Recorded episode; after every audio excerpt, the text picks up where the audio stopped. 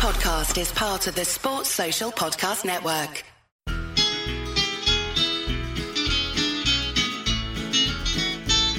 It's the moment of the evening every K-State fan enjoys. Settle down and pour a whiskey, crack open a LaCroix. Please put your hands together and make a little noise for your favorite Wildcatters, the handsome Bosco boys. Bosco's boys. Come on, boys. Boom, the boys are back, and this is an episode that I've been waiting to do. Oh my goodness, for the better part of eight, really nine months, and that is previewing game number one of the K State football season K State versus South Dakota. But before we get too far down the road, gotta crack open my towny wheat from Manhattan Brewing Company. I don't care if they aren't even aware of my campaign for this, but it is the tailgate beer of 2022. It is crisp, it is delicious. I'm not kidding. This has to be one of the best American wheat beers out there. And I think I saw on Twitter that they just dropped a blueberry towny wheat. You have to go check that out. When you're in Manhattan, grab a couple pints in their tap room, grab a four pack, and take it to Bill Snyder Family Stadium with you. Again, make sure you're following them on social media because you know all their beer releases, you know all the events. They have a big one coming up on September 19th where they will have Stan Weber in the house. September 15th, they're going to have their Oktoberfest event, and you know we are pumped about one of their latest releases, the Pumpkin Batch Pumpkin Pie Beer. Later on this month, or maybe into early October, uh, they're going to have a citrusy IPA called Swag Team 6 that is in partnership with the K State Equipment Team. So, again, make sure the next time you're in Manhattan, grab a pint, grab a couple four packs, and enjoy our friends over at Manhattan Brewing Company. They're rocking with us all football season long. And also, the great part about uh, my show during this show, no edits, I just pause it for a little bit take a big old slug of my Manhattan Brewing beer, and then I just get right back to it, and y'all never have any idea. I'll run into trouble on the live show, which will be going live Wednesday, 7 p.m., uh, because I'll be trying to sneak drinks in, muting myself, but don't have to worry about them for this one. Coming to you guys from Shawnee, the Shawnee Podcast Labs, with my trusty co host, Chauncey Bosco, the Wonder Pup. He's a good boy. He is pumped about it. He has uh, some new K State bandanas sent to us from Alex, one of the great boneheads that he'll be rocking this Saturday. Um, but let's get into it. Um, the the preview shows this year are going to look a little bit different. If you guys didn't hear me on Monday, uh, we have taken all the primers, all the Wildcat Roundup, that type of stuff, and we're moving it to its own show on Thursday. So you'll get to hear that tomorrow. We got some great primers coming your way. I'm not kidding. Jazz, you, you guys have probably seen her doing sideline for K State soccer and uh, K State volleyball. She has her own show on 91.9. Absolute stud giving the Wildcat Roundup. We got our friend Derek Young coming to us to give the K State primer. We have Philip Slavin who will be giving us the Big 12 game of the week, something that we are adding into the show this year. And then we got John Thayer from South Dakota. He is the play by play guy for the Coyotes, uh, football and men's basketball. Has his own podcast, the Yotecast. So check them out. I am pumped to bring you guys that as its own standalone episode. But we will always talk about any sort of K State news. We'll get into Coach Klieman's press conference. We're going to talk about some of the things I'm going to be watching, some of the things that this game will mean. We'll have our keys to V. We'll have our game predictions where I'm going head to head with the Boneheads. Uh, so it, it is going to look similar to those years, but we are breaking out the primers and roundup and giving it its own show on Thursdays moving forward this year.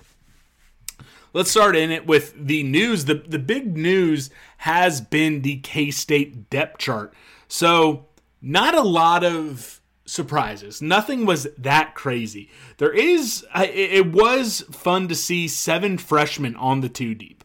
That is a high number uh, from what we have seen for that week one depth chart with Chris Klieman in this Chris Klieman era. And hell, any era of K State football, seven on that week one is a pretty good number, including three true freshmen. All three of them on the defensive side of the ball. Jake Clifton at weak side linebacker. VJ Payne at free safety and Jacob Parrish at cornerback. It is so much fun to see these three guys on defense, and those aren't the only ones. This we had a great defensive recruiting class because you got Toby O just waiting to get there in there as well. And it is fun to see those three true freshmen uh, you know, on the two deep with four redshirt freshmen as well, including uh, Andrew Leingang, because uh, he is on that two line behind KT Lev. KT Lev is going to be the starting. Uh, left tackle, pushing Cooper Beebe officially to left guard. Again, I have a little bit of anxiety with uh, KT Leveston playing left uh, tackle. When we saw that back in 2020, it was it wasn't great. It wasn't great until Cooper Beebe started taking over that spot, it, it, it was rough.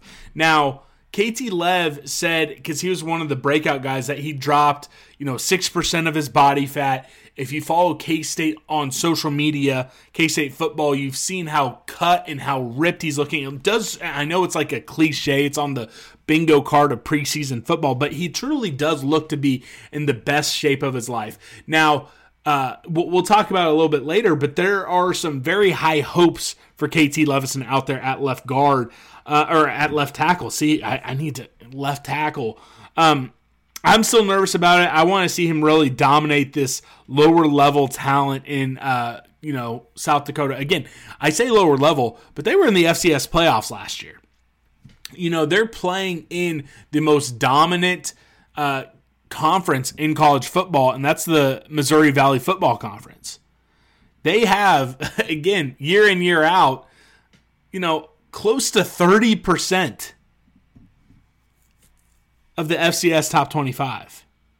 They have a ton. I mean, they have seven teams some some years in the top 25. They are to FCS football what SEC fans think the SEC is to FBS. So while they may be the least talented team on K State's schedule, it's them or Tulane. Um, it's going to be salty. Again, they took KU to the wire, and they probably should have beat KU last year. Um, so we, we need to see KT Love have a good game. Um, Gillum and Panzer, they both, this has been the one we've all been kind of watching the last couple weeks because it, has been signaled to us for a while that KT Love was going to start left tackle. They have an orb between them. Poitier and Panzer also have an orb between them at right, right guard. That leads me to believe we should expect Gillum to be that starting center, and I think you're going to see Panzer be the guy who bounces from right to left. Uh, guard, and center. I think he's the predominant backup at all three interior offensive line spots. I want to see him. You know, he's he's another one of those young guys. Again, nothing against Gillum, who actually is getting a, a NIL deal with uh, Culver's, thanks to his mic'd up practice that went viral on uh, Twitter and Instagram. Um, no offense to him, I want to see the younger guy. I think he's a mauler. I think he's going to be legitimately borderline all Big 12 good before his time at K State is over. Um, so I want to see that, but again, I, I trust Conor Riley. Uh, while I might be nervous about you know a couple of these decisions, I do trust him. The other thing that really uh, caught my eye, Christian Moore is listed on top of Jackson There is an or there for starting fullback.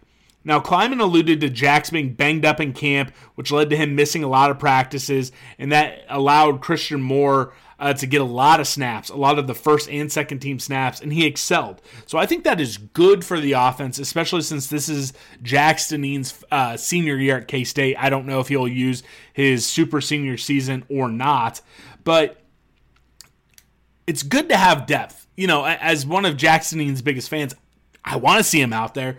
Uh, but I, am a K State football fan over a Jackson fan. I'm sure we're going to see a lot of both of them. Jackson knows what he's doing, so once he's probably up to game shape, I would assume he is going to get back in front of Christian Moore on that uh, depth chart. DJ Giddens officially beats out Tony Frias. Um, I, I, am pumped. I think DJ is going to get into pay dirt a couple times. I think he's going to be around 300, 400 yards rushing this season. I'm excited for him. Nate Matlack is being listed as the starter opposite of Felix, but I would imagine Pickle will start and get uh, probably more snaps than Nate Matlack versus some of the teams that run two tight ends a lot more. You know, think of like Iowa State Baylor at times did that a lot. So I think you're really going to see those two mixing and matching based on scenarios, based on defensive personnel. I think you'll see those guys running in and out for each other uh, any given uh, series. Austin Moore listed as the starter at the weak side linebacker. Uh, we get confirmation that Will Honas has been injured. He will not be available for the game on Saturday. The Jack safety is uh, Drake Cheatham or Sincere Mason. Uh, the other two safeties are transfers Kobe Savage from Tyler and Josh Hayes from uh, uh, Virginia, previously at North Dakota State, played a year with them. So, again, nothing too crazy. I'm not, n- nothing is alarming. A- again, uh, n- if you would have asked me to try to pencil in the 22 starters, um, I probably would have gone uh, especially with the whispers of Will Honas's injury. I probably would have gone 21 of 22 uh, because I might have had Sincere Mason in front of Drake Cheatham. They have an or, uh, and same with Jax. I, I, I, definitely wouldn't have had Jax with an or there. But again, it is about what we expected. Nothing too crazy. But again, I, I do like touching on that. Getting into Klieman's press conference, he was noticeably excited. Uh, I, I think you can always, I, I don't think Chris Klieman is very good at hiding his emotions and what he's thinking based on his body language, based on the way he talks to the media. You could tell during the COVID season and during some losing streaks, you can tell when it's weighing on him.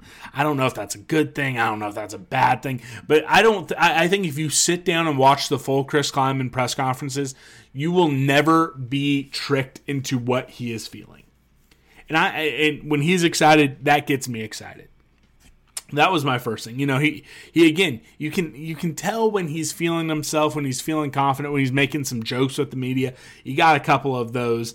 Uh, so I, am excited. He says he is planning on playing a lot of guys, especially on special teams. Uh, we'll get to something later, and I'll just get to it right now. He talked about having a three deep on all three levels of special teams, and he says that he's going to use those regardless of the game situation. Now, I'm calling bullshit on that one. If if we're in a situation like we were the last time we played South Dakota or versus Southern Illinois last year, I, I think that's bullshit. I don't think he's going to be playing the third team kickoff coverage if we're kicking off in the fourth quarter only up four points. I think he's lying.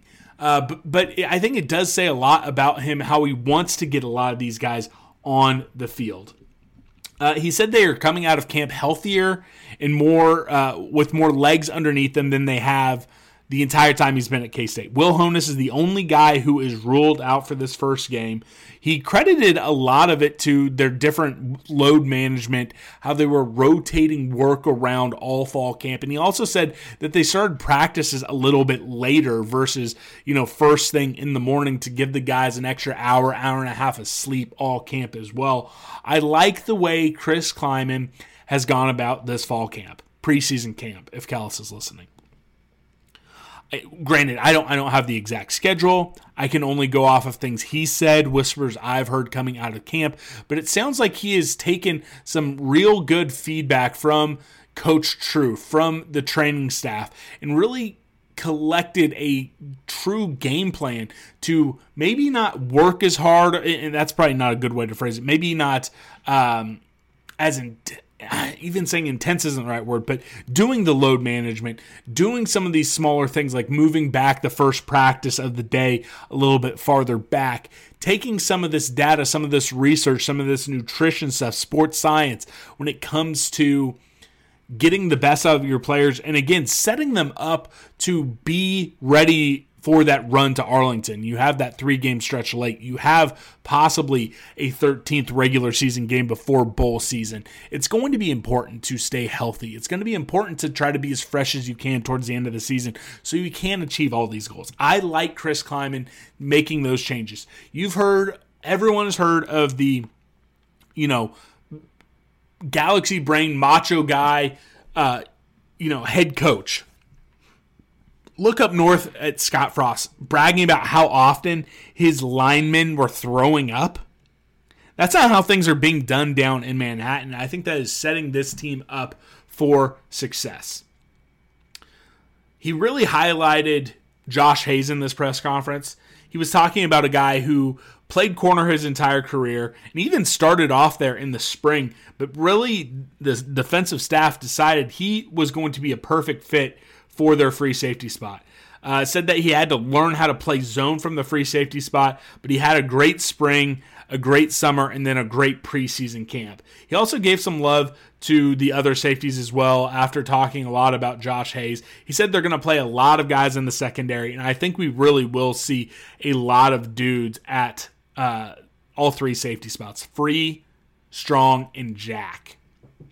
Uh, he also made sure to say both Panzer and Gillum are going to play center.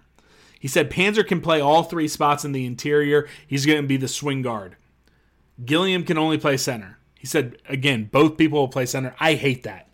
I absolutely hate him saying that. I hope he's lying because I do not like the idea of rotating my center in game. I, I don't like that. Now, if there's an injury, I get it. But I do not like going back and forth, especially when you have K State still goes under center uh, some. And even when you are snapping it back, it's going to look different coming out of both guys' hands. I played center in high school, not very well. But there is it is different. It's going to come out differently. I don't want to be every third series switching up the center. I don't like that. I don't like that at all. If you're saying Gillum is the better center and you truly believe that, you need to stick with him. Get Panzer in when you need to give Taylor Poitier a blow. When you want to kick uh, Cooper Beebe out to left tackle for a drive, let him play left guard. That is what you need to do. I do not want rotating center. Now, for South Dakota, as long as things are going to plan, okay.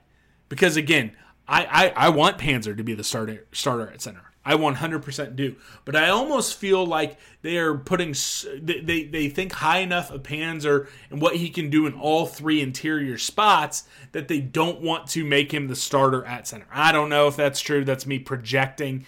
Uh, but I don't want rotation at center. Find who the best center is and stick with them. That the, center is the position only behind the quarterback when it comes to guys I do not want rotating on offense or defense. Defense, I don't care. You have to rotate defense to keep guys fresh.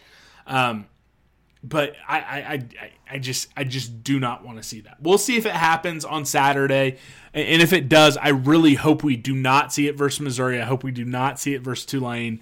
I think you need to pick a guy and just go with it. Um, he was asked about true freshmen on the two deep and asked, are they going to be treated differently than other guys on the two deep in order to possibly preserve the red shirt. You can play in four games and retain your red shirt. Chris Klieman said no. If a true freshman is on the depth chart, the plan is to play them. I think that leads me to believe that my prediction uh, early on uh, is not going to be accurate. I think you are going to see Jake Clifton. I think you're going to see VJ Payne. I think you're going to see uh, Jacob Parrish. All three, Clifton, Parrish, Payne, all three of them burn their red shirt this season. I think you're going to see it, and I think you're going to see all three of those guys on special teams. I think you're going to see all three of those guys playing defensive snaps. I think we're probably going to see them in, you know, probably nine or 10 games this season. And I definitely think you're going to see them versus South Dakota.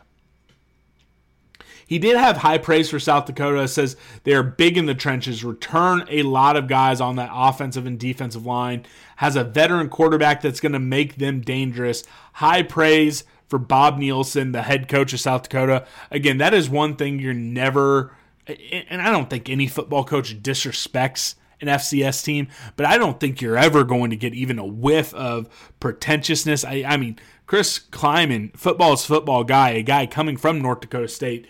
You're not ever going to have to worry about him taking these guys lightly. And hopefully the culture is so that you don't ever have to. Granted, last season, uh, the injury to Skylar took the air out of the building, took the air out of the team. God forbid anything like that happen again. But I don't think anytime you're coming into a game fully healthy, a K State team under Chris Klieman is ever going to take an FCS team lightly. Because again, I think Chris Klieman had like an insane record taking down FBS teams while he was at North Dakota State. When asked specifically about what he wanted to accomplish, uh, coach said he was really looking to get a lot of game, guys game reps. Uh, have to start getting to know how some of these guys can get on the field, what they give you before you get down to the travel roster for when you go to Oklahoma. Uh, that is something I, I, don't rarely think about uh, or usually think about is that travel roster size where you do have to cut it down for away games. You really do have to make sure that you are confident going two, two and a half deep on all the special teams uh, while still having to worry about your, you know, 22 on offense and on defense. And, and I think that's never going to be something that is lost on Chris Klieman. He said the entire team from support staff, coaches, players. They went through a mock game on Friday where they stayed at the hotel on Thursday, went through the entire game day routine, made sure, you know, some of the coaches, you know, Brian LePack, uh, you know, it's going to be his first time. Well, I guess he was he was the coach for the bowl game, but uh, Thad Ward, uh, you know, Collin Klein. They're they're all they all know where they're going to be on the field. They are working through communication. All the players got to go through that field. So the first time they're going through the game day routine will not be when you have fifty thousand strong. And again, the game is closing in on a sellout. I think there are less than a thousand tickets left for sale. I think somewhere around seven hundred left on K State's uh, website. So if you don't have tickets, if you're on the fence, go check them out uh, get them before they are gone. It's going. I, am going to be pleasantly surprised. I was worried looking at ticket sales about a month ago. Uh, K State has done a great job moving some of those tickets. Uh, a lot of praise for Jake Cheatham, calling him a smart player. Says he's played a lot of football, brings confidence, and he's a good communicator in that jack spot. He's a mature guy. He's going to split time with Sincere Mason because they both need to see how they develop into that jack spot. Uh, we got confirmation Khalid Duke will play on Saturday. Again, I mean, let me see him on the field. Let me see number 29 on the field. Uh, but but coach said he will play. Doesn't know if it'll be 15 or 50 snaps. It's not going to be 50. Uh, still needs to get into game shape. Uh, DJ Giddens has continued to improve. Uh, everyone knew, he said, everyone ha- has known he's a good runner, but he's improved in the pass routes, pass production, and he says he is ready for college football. I can't wait to see DJ the Blue Jay Giddens out there. I am pumped. Uh, talking about Shawn Robinson, said he took almost all the reps at Sam Backer in the summer. Said he's an explosive player. He's another guy who knows how to play the game. Very physical, can be in coverage, can attack. Great football player. He may be near the top of my list of guys I'm excited to see play. Again, four star quarterback, uh, made big plays at, at, at TCU as a quarterback made some plays at Missouri as a quarterback, and I think even like as wide receiver for a little bit before flipping over to defense. And at times last year, he was one of Missouri's better safeties. So I'm pumped to see what he has. Um, again, we, we touched on earlier, Jack's missed a lot of preseason camp, which is how Christian Moore was able to rise up the depth chart and be in that first spot. Again, I think the person on top of the or uh, really is the starter. I think we will see Christian Moore start that game. Um, he, he gave a lot of praise to Seth Porter, talking about being one of those veteran guys that they're going to love to lean on in all aspects of uh, special teams. Also gave some love, love to Shane Porter. So seeing the Porter boys, the Porter brothers, being some special team aces this year, I'm looking forward to it. Those two kids, again, both walk-ons. They both actually, I think Seth might be on scholarship, uh, but they both came in as walk-ons. They come from a K-State family down there in Texas. They're giving it their all. They're going to give it 110 percent on the field. uh, during those special teams plays. Seth is on the two deep as a wide receiver as well, but seeing those guys carry on the tradition of being these special team aces, playing on you know two, three, four of these special team uh, units is going to be special. I'm I'm rooting for the Porter boys. Uh, I, I think we're going going to see some big things from both of them on special teams, and again, I think we're going to see uh, I think we're going to see a lot of Seth playing wide receiver as well. Uh, I mentioned it earlier. They said that they have a group of three deep on all aspects of special teams they want to use, regardless of the game and so- score. Again, I I hope that's wrong. We'll see. There, there's going to be about eight offensive linemen that they're going to use. Um, and when when asked about KT Lev, uh, he says he's taken a lot of the snaps plus some because uh, Leingang was out for 10 practices. Uh, he says it's important for KT to have a good uh, season. He's improved a lot since they arrived. Klieman believes he can be an all conference player. Uh, but he said Leingang will play Saturday at left tackle too. If KT Lev is all conference at left tackle, look the fuck out, folks. Because with Cooper Beebe at left guard, and if you truly believe KT Lev is going to be an all conference left tackle, watch out. Watch out. We're going to be able to run all over the left side if they truly believe that. I I hope that is true. Uh, the last thing, and this is maybe the most shocking thing from the press conference. And this was the final question of the press conference. And it was asked about Will Howard's red shirt. Will Howard still has never red shirt. Chris Klieman, his words were if a helmet pops off, it'll be Jake Rubley going in the game. Sounds like the plan is to redshirt Will Howard. Now, how I took it, I'm taking it a step farther. That tells me that Jake Rubley early on in this season is going to play in mop up duty. I think if you're up big, it is going to be Jake Rubley who comes into the game, not Will Howard.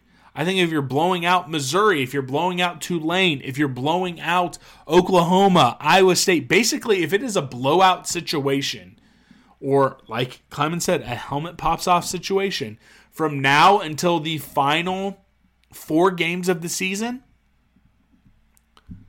I think you're going to see Jake Rubley, not Will Howard. Now, I think this is doing right by Will Howard, trying to give him that redshirt option, but I'm going to tell you this right now. I don't necessarily care to or want to redshirt Will Howard because I think some. I, again, I, I want to see I want to see Avery Johnson get into town and see him develop, but I don't see I think it would be a disappointment if we're sitting here getting ready for the 2024, you know, home opener and we're talking about Will Howard starting at quarterback and not Avery Johnson, who will be either a sophomore or redshirt freshman there.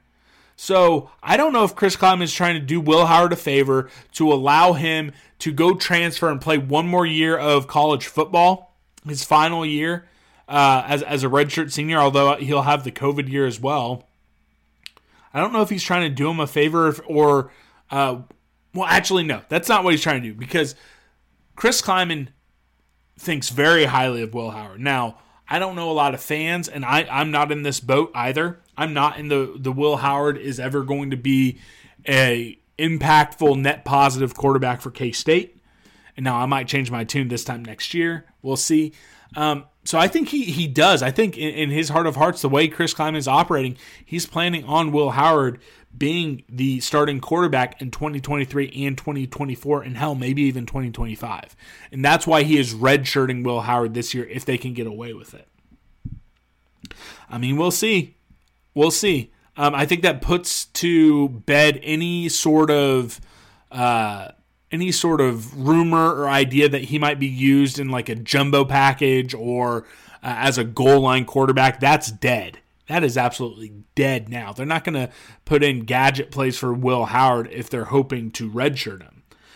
That said, I I'm not leaving the game early on Saturday because I want to see Jake Rubley out there. Are they going to let him pass? I don't know. I'd like to see it. Let's see what Jake Rubley has. I'm excited for that.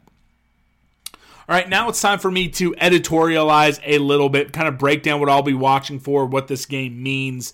Um, truly, in the macro sense, as long as we win this game, as long as even if it's by one, even if it's in a not so stellar fashion, in the macro sense, this as long as you win. Again, I, am prefacing, prefacing this. As long as you win, it doesn't really mean much for the season. Because here's the thing, I a lot of the times during this segment last year, I talked about the momentum amongst the fans and trying to get the fans uh, to stay bought in, to try to keep the momentum in the program still high. When you're staring down a standing room only 51,000 sellout when the old foe Missouri comes to town next week, as long as you beat Missouri and if you do it with a little bit of swagger, it, it it does not matter. Nothing matters about the outcome of this game as long as it's a win. Because fans are going to be back on board. There's going to be swagger, there's going to be confidence amongst the players beating an SEC team at home against a former rival. Now, I don't think any of those players give one shit about the rivalry. Some of those guys from Missouri probably might care a little bit. Oh, hey, they didn't recruit me. A little bit of that going on. Uh, but the fan base will be right back on board. We could have uh, the most, you know, 17 to 16 style win like back in 2011. It could be like that the last time South Dakota came into Bill Snyder Family Stadium where you need two late touchdowns to get the win. As long as you turn around, as long as it's a win, and you turn around and then beat Missouri the next week, it doesn't matter. Also, you could you could kick their ass. Deuce Vaughn and Adrian Martinez could look like they're going to be battling each other for the Heisman. You know, Felix Anudike-Uzomah could get 12 sacks in one game. And if you turn around and lose to Missouri, then then the the balloon is popped as well. So honestly, just win and in the macro sense, everything's going to be fine. Now, Chris Klieman wants to play a lot of players, and I don't believe him when he says he's going to do it regardless of the game situation. I do not believe that for one second. Now, if he wants to do that, if he wants to get eyes on guys, we need to win. We need to get up early. We need to get up big. So I, I, I think that to accomplish what Chris Klieman and the coaching staff want, we need to get up early. We need to get up big so he can accomplish what he wants to playing all these guys. But again, the, the, the last year when we played uh, a FCS team, again, hopefully a different situation, but you had to come from behind. You had to come up with a big win. The last time South Dakota came to town, again, you needed two late touchdowns to get the win. It would not shock me if this is a a game where you know it's it's cardiac cats. It would not shock me. It also wouldn't shock me if we turned around and beat them forty five to six. So I'm hoping it's the latter so we can see some of these other guys. Now, I do think, again, assuming we take care of business, putting that qualifier out there again, I will be watching for some of the big time players to announce themselves to college football. First and foremost, Deuce Vaughn could find himself on some Heisman ballots this fall. Getting into the end zone multiple times and getting over 200 yards from scrimmage would be a good get for him. Will he play enough or get enough touches for that to happen? I'm not sure, especially if we get up early. But to get him to New York, I think he needs to be over 2,000 yards from scrimmage. I think he needs to have at least 20 touchdowns. So getting ahead of that pace versus one of the worst teams on the schedule, that would be nice and kind of get everything jump started for his Heisman and award campaigns. Again, and I think even more so because of what happened in week zero, all eyes are going to be on Adrian Martinez. His former team looked literally like literally nothing has changed with a different quarterback. Can he prove that he's shaken off that Nebraska stench and play a clean game? Ultimately, we do not need him to have an elite game, but it would be nice to see it. I want to see him play turnover free football. I want to see him make good decisions. And I think that's going to be big for his psyche and to again kind of kind of say more to the regional media, hey, it was them, not me. And he's never going to come out and say he is an upstanding guy. He's not he's not even going to have some flip up like Casey Thompson did get, getting forced to compare, you know, the players at Texas to the players at Nebraska. But I think if he goes out there, plays a clean game, it's a blowout win, no turnovers, he makes a couple nice plays, a couple good reads, you got to think that is going to be a monkey off of his back. It's going to feel like, you know, the 800 pound gorilla is been kicked out of the room. So I, I'm hoping to see that. And kind of in a similar vein to Deuce Vaughn, uh, I think the same theme is there for Felix Anudike-Uzomah. You know, he, he has all these high hopes after 11 and a half sacks last year. Defensive uh, player of the year, preseason player of the year in the Big 12. Now, I've said a few times that I don't think he's going to get to that number. I think he's going to be doubled and sometimes triple teamed. But if he comes out there and gets two sacks and a forced fumble, be like Felix is back. You know, some of the folks, myself, uh, and I'm, I'm in that camp who, who are saying, oh, he's not going to replicate what he did last year. And that's not a shot at him. That is not a shot at him at all. Because there are not many defensive ends, if any, in college football who are going to get to double digit sacks if they are going to be double teamed almost every single play. But if, if he comes out, beats those double teams, gets a forced fumble, I think he was the leader in the NCAA in forced fumbles last year get a couple sacks, I mean, he's going to have the bill rocking. Beyond stat watching for those star players, I, I again, I'll, I'll have an eye on KT Lev as he returns to left tackle. I want to see him excel, but until I do, until I see him dominate a game, and honestly, for better or worse, I'm probably going to need to see him dominate all non-conference. Um, that that that's what I'm going to need to see to start feeling confident about this move for Cooper Beebe down to left guard. Because again, when you move the first team, all Big 12 left tackle, the guard, you have to have someone who, if he's not a first team All Big 12 type guy, you got to hope he's at least a contender for second team or at worst honorable mention. So I need to see KT have a big game. And could we see Jake Rubley's debut? Again, going back to it, Coach Klieman hinted that he will try to preserve Will Howard's red shirt. So that if that is true, you have to presume in mop-up duty it is going to go straight to the kid from Colorado. You know, Jake Rubley looks like he's straight out of, you know, a made-for-TV movie of what a starting quarterback should look like. We have not we, we didn't see him, we have not seen him on the field yet. I would love to see him. And again, there's no chance I'm leaving early. If there's a blowout, if I can get a glimpse at Jake Rubley, I want to see this kid and what he has in his back pocket. I want to see him sling it.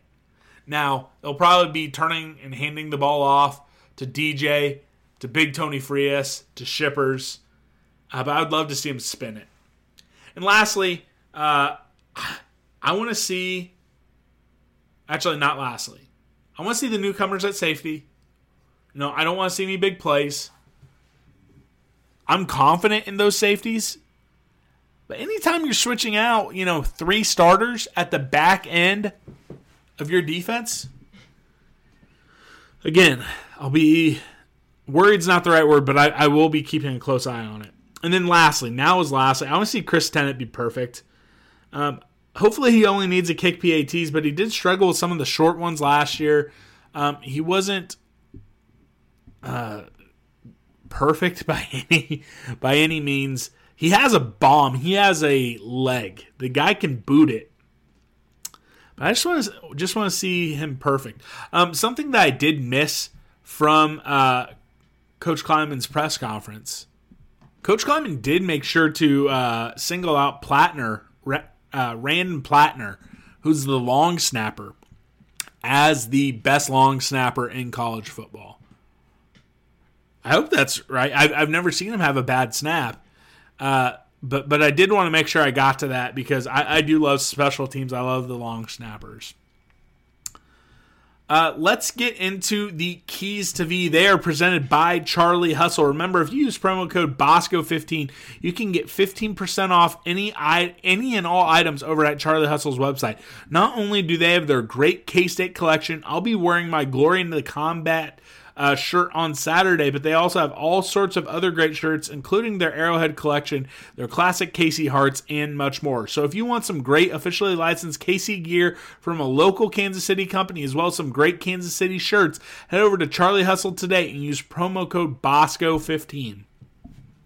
All right, for the keys to V this year, I'm going to, of course, have my two keys, but I did outsource out a tweet to the Boneheads to get theirs as well. From Mike Smith. Mike, come on, Mike. Shout out to Mike. Longtime bonehead. He says get the passing game going. Get Martinez in rhythm with the pass catchers and establish confidence. This could be huge for the entire season. I'm right there with you, Mike if you get Adrian Martinez to have, you know, kind of like a Skylar Thompson, the NFL type game, where he distributes the ball to a handful of wide receivers, very few interceptions, zero turnovers, maybe a tutty or two.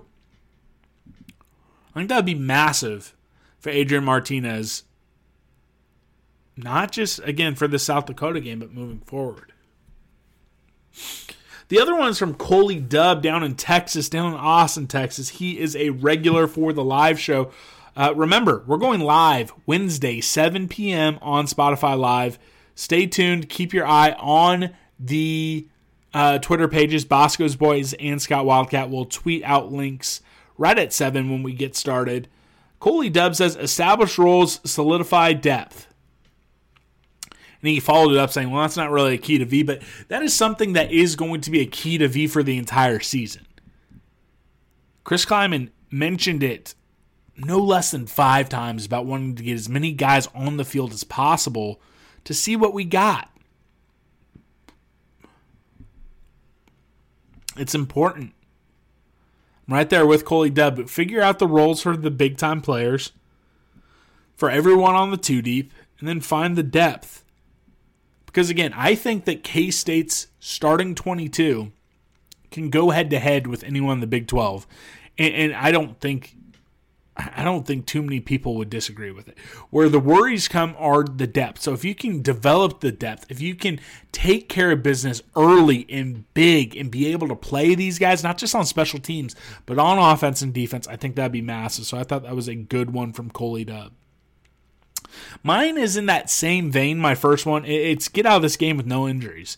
Again, it's it's not just a key to V for this game because as we saw last year when Skylar went down versus Southern Illinois, another you know comparable type team, a playoff contender in the FCS level. We saw what can happen. We saw what could happen last year, and we saw what could happen you know, last time South Dakota came to town. Now, I, I don't think there were any major injuries there. I think that was more Bill fucking around trying to figure out who to play Skylar Thompson or Alex Delton. Um, but get out of the game with no injuries. And the final one is go out there and play with some swagger. Now, you have to respect the opponent. You do. You have to respect them because, as we've laid out, I mean, State has lost to an FCS team before. We've had a handful of close calls versus FCS teams before. But if you go out there and play with some swagger and just have fun out there, you're gonna win. Now, if you if you go out there too tight, if you're too worried, then mistakes get made. Then what could be a you know 25 yard play only goes for seven if you go out there with the swagger, with the confidence, when you play like the big dogs that we think we are, we should have no problem with this game. So those are the four keys of E. Uh, get the passing game going early. Uh, get out of this game with no injuries. Establish roles, solidify depth, and play with swagger. Now, there's probably, actually, I know there are better, you know, football big brains. Shout out to Jimmy, Derek Young, all sorts of folks. I'm sure they will have plenty of their own higher brow, better football IQ type keys to V. Uh, but that's what we got. And we will grade those in the post game show that you guys will get to listen to on Monday. Now it is time for our game picks where I'm going to be going head to head with the Boneheads all season. I think Grant finished last year with the win, so Grant went out on top until he maybe returns next season, season after, maybe never door will always be open. but Grant went out on top. So it's going to be me versus the Boneheads. But before we do, remember, check out all of our friends out at the 1012 Network. Again, we're rocking with Sports Drink until the end of time. But 1012 Network is now under the umbrella. Check out the flagship show, the 1012 Pod, and then all the other great shows, including the Raspy Voice Kids. If you want to hear something good before that backyard brawl, be sure to check out my friends. Again, I've also been a guest on Andy Mitt's Rock Chalk Pod and the Texas Tech Show, Tortillas and Takes. And I'm sure I'm going to have different folks from all the different 1012 pods on later on this season. Again, you should be hearing from Philip Slavin, the host of the 1012 pod, tomorrow, breaking down a quick little primer of the Big 12 game of the week. Check them all out at ten12network.com. That is the word 10, the number 12 network.com. All right, Pick'em is back. Again, it's head to head Scott versus the Boneheads. We all start the year zero in zero. Now, hand up, this will not be a very exciting week. Uh, I definitely should have picked LSU Florida State instead of Georgia Oregon. And the Big 12 games are absolute snoozers. I mean, there's only one real uh, game. Again, upsets happen. I'd be shocked if the Big 12 went 9 and 1. Odds are at least one team is going to get upset but it is what it is. Let's get into it. I'll also kind of give my takes and commentary because why not? We're starting off the Big 12 season. Oklahoma State has a revenge game with Central Michigan. Folks want to go back. The untimed down that should have been should not have been the Chippewas got out of Stillwater with a win the last time. I think Oklahoma State wins this one big. I think Mike Gundy runs it up if he gets the chance. Boneheads are big time on Oklahoma State, 98 to 2. Okay, Thursday night, the other Thursday night game, it is on the Backyard Brawl in Pittsburgh. They're selling out that stadium for the first time in decades. And of course, it's going to be filled with West Virginia fans. I think it's going to feel like a neutral site game. It's going to be exciting. It's on ESPN at 6 p.m. I'll be rooting for West Virginia. Now, I'm on the record. I think Neal Brown gets fired this year, although I said that before I saw his $20 million buyout uh, because I think they're going to lose. I think they're going to lose this game. I think they're also going to lose at Virginia Tech. So I think uh, West Virginia fans and their administration are going to end up ousting Neal Brown after reviving two longtime rivalries on the road, losing it, and having a rough Big 12 season. The Boneheads agree with me. They have Pitt 73% confidence in Pitt. Again, I think Philip Slavin tomorrow, if that's his game of the week, which I can't imagine what other game it would be, I think he's going to go with West Virginia. I think he's very high on the Mountaineers. Friday Night Lights, KU kicks off versus a putrid Tennessee Tech team, 7 p.m. on ESPN Plus. Boneheads have KU 59%. Uh, folks, if KU even struggles at all in this one, just rip up your KU over two and a half tickets. Uh, because Tennessee Tech is one of the worst FCS programs in the entire nation. I think KU could win this one by 20, 30 points. I don't think this is even close. Late night, 9 p.m. on ESPN on Friday night. TCU is going to Boulder, Colorado. The Boneheads are rocking with TCU, who is a massive 14 point favorite on the road. I don't know anything about Colorado. I'm bearish on TCU. I would not, and again, can't. It'll be legal. It will be legal. Uh, you can bet on this game. I would not touch TCU as a 14 point favorite if my life depended on it. TCU wins, but I, I think it's. I don't think it's 14 points. Getting into Saturday slate, Iowa State luckily you're staying away from FCS teams with a pulse. Otherwise, it would be a close one. They're hosting SEMO, Southeast Missouri, uh, 1 p.m. ESPN Plus. Boneheads have Iowa State 91%. I'm uh, I'm shocked the Boneheads are that high on them, but I'm right there with them. I think Iowa State wins. Another snoozer, snoozer Albany at Baylor, 98% going to Baylor, 6 p.m. ESPN Plus. Another snoozer, Murray State at Texas Tech, 7 p.m. ESPN Plus, 99% going with the Red Raiders. And, and uh, keeping the snoozers. Again, lots of snoozers. Uh, in a battle between longtime K State assistants and K State graduates, Dana Dimel's UTEP Miners go to Oklahoma for the debut of Brent Venables leading the Sooners. The Boneheads have 89% confident in OU. I agree with them. That will be on Big Boy Fox at 2:30. Final non K State game. Texas hosts Louisiana Monroe, 7 p.m. Longhorn Network. Again, if Texas doesn't win that one by at least 30, um, things will not be great on the 40 acres. Uh, like I said, pick the wrong SEC neutral site game. The Georgia Bulldogs take on the Oregon Ducks in the Mercedes Benz Stadium. It is a top 15 game. The Boneheads 87% confident in the Dogs. Saturday 2:30 p.m.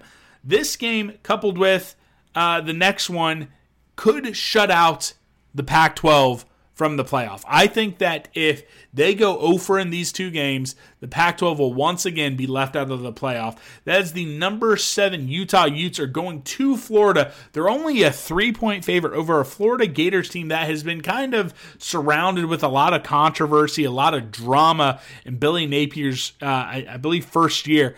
Times are not good in Gainesville right now. Utah is supposed to be a playoff contender. They are ranked number seven. They're a only a three point favorite down in Florida. That's wild. The Boneheads have Utah 65%. I'm not no, I'm not going with Utah. There's a I think there's a very good chance that the Boneheads kick my ass this week cuz I am going to get I am to go out there with a couple of these upsets. Uh, I'm not going with Utah. I'm going with Florida. I think Florida pulls this one off. The Pac 12 will be in shambles once again, having their two highest ranked teams lose the two biggest marquee games in their non conference slate. The next one, future conference mates, the Cincinnati Bearcats, coming off of their playoff appearance for a top 25 matchup with Arkansas down there around the deranged, deranged Arkansas Razorback fans. This is 2:30 on ESPN. Um, it's going to be a good one. It's going to be a good one. The Boneheads have Cincinnati in the closest uh, poll this week, 56%. I'm going with Arkansas. I think Arkansas at home are going going to be too much for the future Big 12 Bearcats. I think Arkansas wins this one uh, single digits. This is a one possession game, but Arkansas ends up doing it, and everyone's going to start creaming their pants over Sam Pittman which I think I mean Arkansas is going to be salty this year, but I mean it is what it is. Win games, people falling over you. It's okay. Uh, this is a top five matchup. Ohio State is hosting Notre Dame, 6:30 ABC. This is where College Game Day is going to be. Boneheads, 87% for Ohio State. I don't think that's high enough. I think there's a chance Ohio State boat races them by 24. I think Notre Dame at number five is the most overrated, overranked team in the entire nation. I think Notre Dame, and, and, it's not like they have a murderer's gauntlet of a season. I think they are a seven and five or eight and four at best team this year. I think Notre Dame gets absolutely spanked. And the last one before you hear my score prediction for this K State game. This is a wild one. North Carolina is going on the road at 11 a.m. on ESPN U to Appalachian State. The Boneheads have North Carolina, not me. I'm going with the Appalachian State Bonehead, or uh, not Boneheads, the Mountaineers, the Appalachian State Mountaineers. They get it done. This is going to be rocking. I haven't looked close enough at the schedule because there's no way this game should be on ESPNU. This is going to be a great atmosphere at Appalachian State. The Mountaineers are going to pull it off. And finally, the game we've all been waiting for since January the Boneheads 99% confident that we're going to beat South Dakota. Would love to know who voted for South Dakota. I think we win. I think we're going to get it done, and I think we are going to do it with relative ease. I think that my fears will not come to fruition. I think K State wins this game 41. We'll say 41 to 12, 41 to 12. That's the official score prediction for this one. All right, Boneheads. Uh, tomorrow we're going to have our first ever Thursday whip around show that will feature all the primers and some new uh, segments for that one. I'm excited for you guys to listen to it. Today, as you guys are listening to this, we will have the live show, 7 p.m. on Spotify Green Room. I will be tweeting out a link to it when it goes live. We're going back to the traditional live show for a game format. I'm pumped. That will publish Friday for your listening pleasures. So that's all we have. Folks, it is almost here. I can almost feel it. It is that close. So, for all of my family who came before me that wore the purple, for my co host, Chauncey Bosco, and for all the boneheads out there, we love you and go cats. It's time to get set for the cat attack. You can feel the excitement. You can feel it coming on for Kansas State. The feeling's growing strong. You can join in the action. This is where you wanna be with Kansas State. Come on, set your spirit free. Kansas State, our pride is with the cats. Kansas State, come on,